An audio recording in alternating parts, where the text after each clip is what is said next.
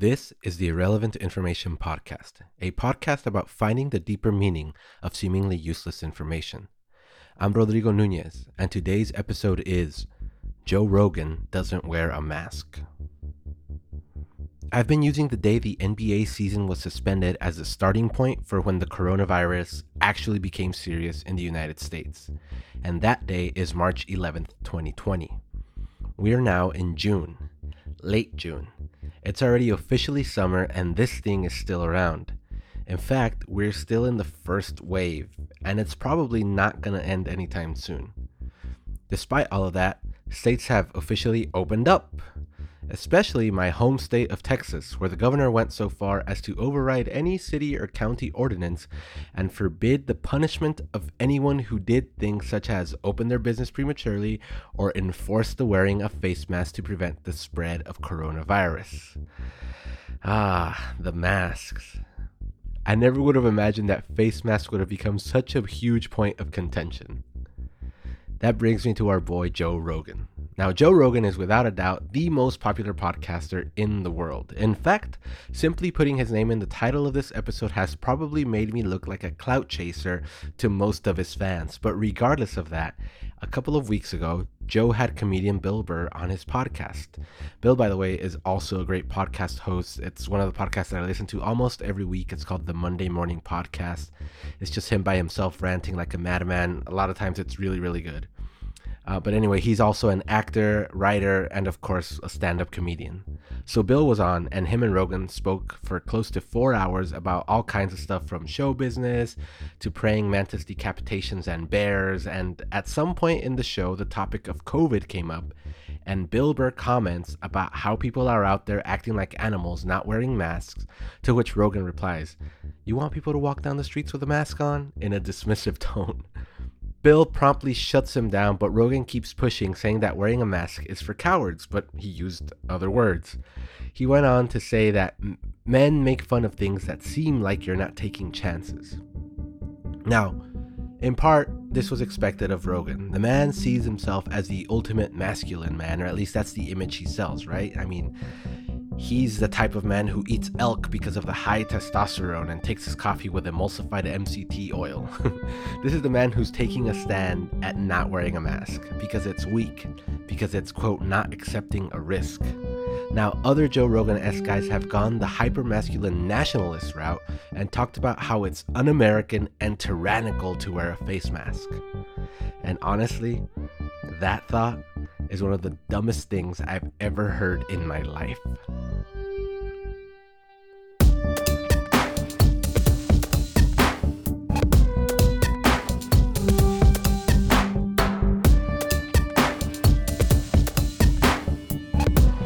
So, COVID 19 started in China. We all know this. Then later it spread to South Korea and then the rest of the world. However, in China, they've already handled the first wave. They took extreme measures, of course. They locked down a huge population center and tested hundreds of thousands of people, quarantined them, built hospitals in a matter of weeks, and are now battling the beginnings of a second wave. But it took them three months to turn Wuhan from what looked like a zombie movie to a normal city. George Gao, head of the Centers for Disease Control of China, in an interview with Science magazine published on March 27, 2020, said the following about how the country handled the virus. Quote, Social distancing is the essential strategy for the control of any infectious disease, especially if they are respiratory infections. First, we use non pharmaceutical strategies because you don't have any specific inhibitors or drugs and you don't have any vaccines. Second, you have to make sure you isolate any cases. Third, close contacts should be in quarantine. We spend a lot of time trying to find all these close contacts and to make sure they are quarantined and isolated. Fourth, suspend public gatherings. Fifth, restrict movement, which is why you have a lockdown. End quote. Okay, so yeah, those fourth and fifth ones were put in place to an extent here in the US. But I want to draw attention to what he says first. We don't have any specific inhibitors or drugs or vaccines, therefore, we have to use anything that limits our ability to spread and be infected by a respiratory infection, right? When asked by Science magazine what mistakes other countries are making, Gao said the following quote, The big mistake in the US and Europe, in my opinion, is that people aren't wearing masks. The virus is transmitted by droplets and close contact. Droplets play a very important role. You've got to wear a mask because when you speak, there are always droplets coming out of your mouth. Many people have asymptomatic or pre-symptomatic infections. If they are wearing face masks, it can prevent droplets that carry the virus from escaping and infecting others. End quote. He said this back in March about something he's known for months. Now, hear me when I say this as clearly as I humanly can. From a scientific standpoint, the masks help combat COVID. Need proof? On June 1st, 2020, in the journal The Lancet, Derek K. Chu, Professor Elie A. Akl, MD, and others published a paper titled Physical Distancing Face Masks and Eye Protection to Prevent Person to Person Transmission of SARS CoV 2 and COVID 19, a systematic review and meta analysis. Now, in this study, they reviewed 172 studies across 16 countries and 6 continents with no randomized controlled trials and 44 relevant comparative studies in healthcare and non healthcare settings, and found that the use of face masks results in a large reduction in the risk of infection. So that's over 172 studies, and all of them, like in the meta analysis, showed that face masks reduce in a large reduction. Okay, that's one study analyzing 172 studies. There's another one in the journal Nature Medicine, published on April 3rd, 2020, a paper titled Respiratory Virus Shedding in Exhaled Breath and Efficacy of Face Masks. Scientists said the following quote, we detected coronavirus in respiratory droplets and aerosols in 3 of 10 and 4 of 10 of the samples collected without face masks, respectively, but did not detect any virus in respiratory droplets or aerosols collected from participants wearing face masks.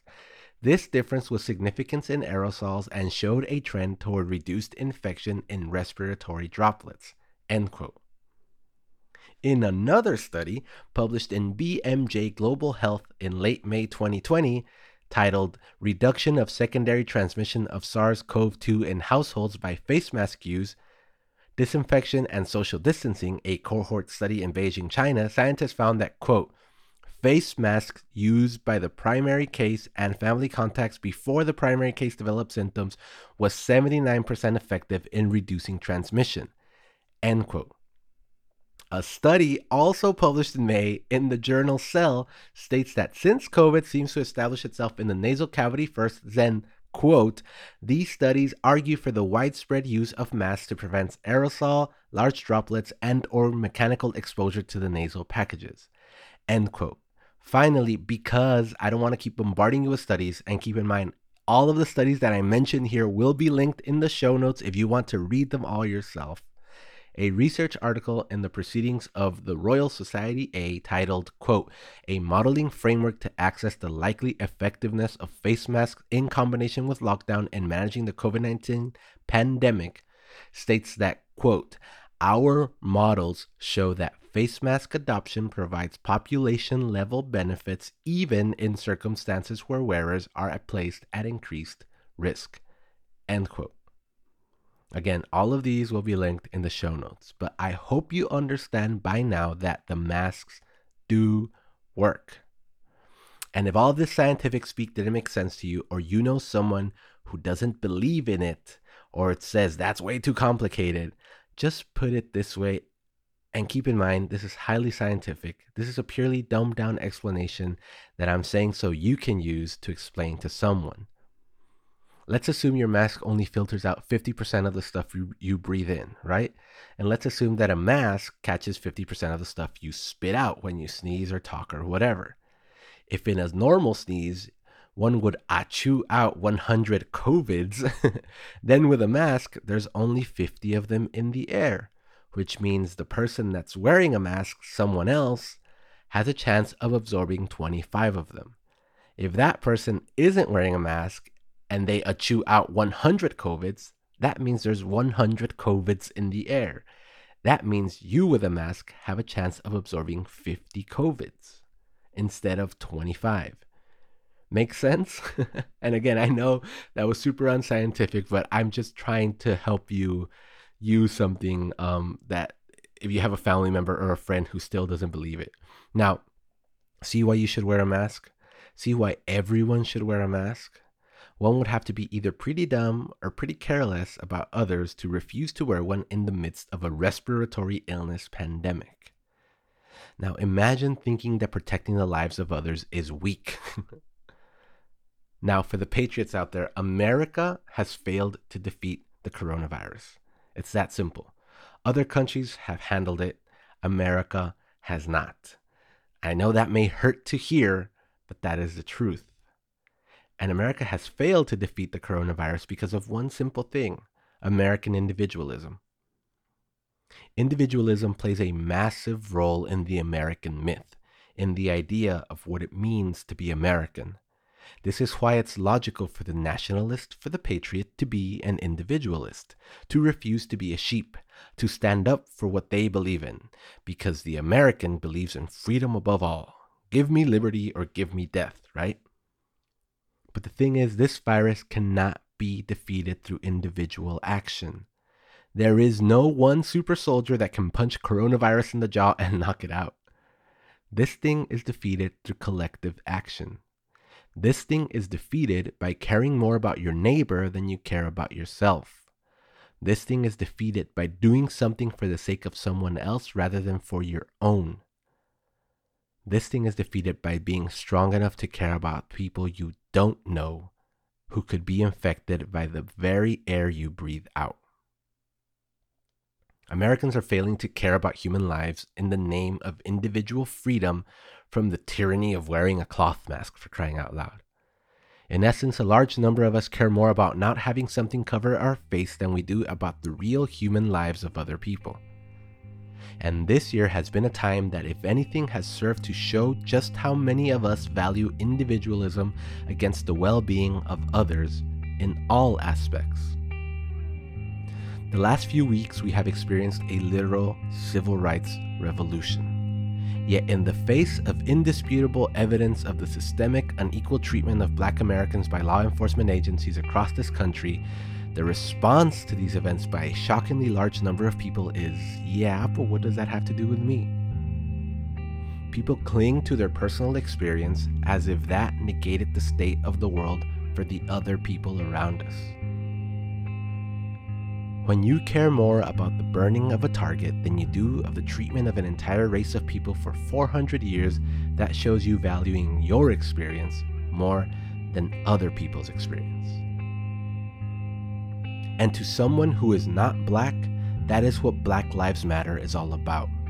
It's about taking your view from an individual me to a greater we. That's also how COVID can be slowed down Stop thinking about yourself and start thinking about everyone else in your city. Now, these past few weeks have been heavy and hard for all of us, I know. But it's also been a time where I can see that people's eyes are being opened and I'm hopeful that things can improve. Maybe that's the lesson that 2020 is teaching us. It's teaching us just how selfish we are as a society and it's forcing us to change. But it's also showing me, personally, just how selfless some of the people around me are. In every walk I take where I see someone else with a mask on, I know that person cares. With every awkward conversation about systemic racism I have with my friends, it shows me just how willing to empathize and think of the other we are. And all of that makes me feel good. It makes me feel like we're going to come out of this better. Not because we're American or because we're so strong and no one can boss us around, but because it shows the capacity to think about more than just ourselves. And that is true strength the capacity to carry the burden of others and lighten their load. And sadly for Joe Rogan, there's no Onnit supplement to increase your gains in that respect.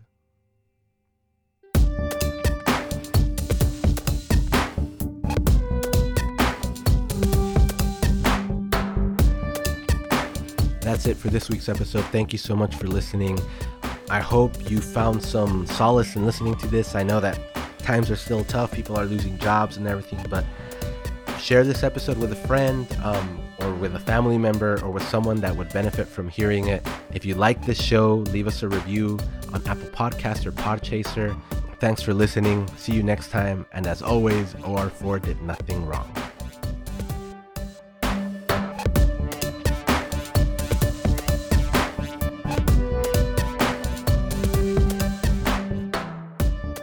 The Irrelevant Podcast Network. Thanks for listening.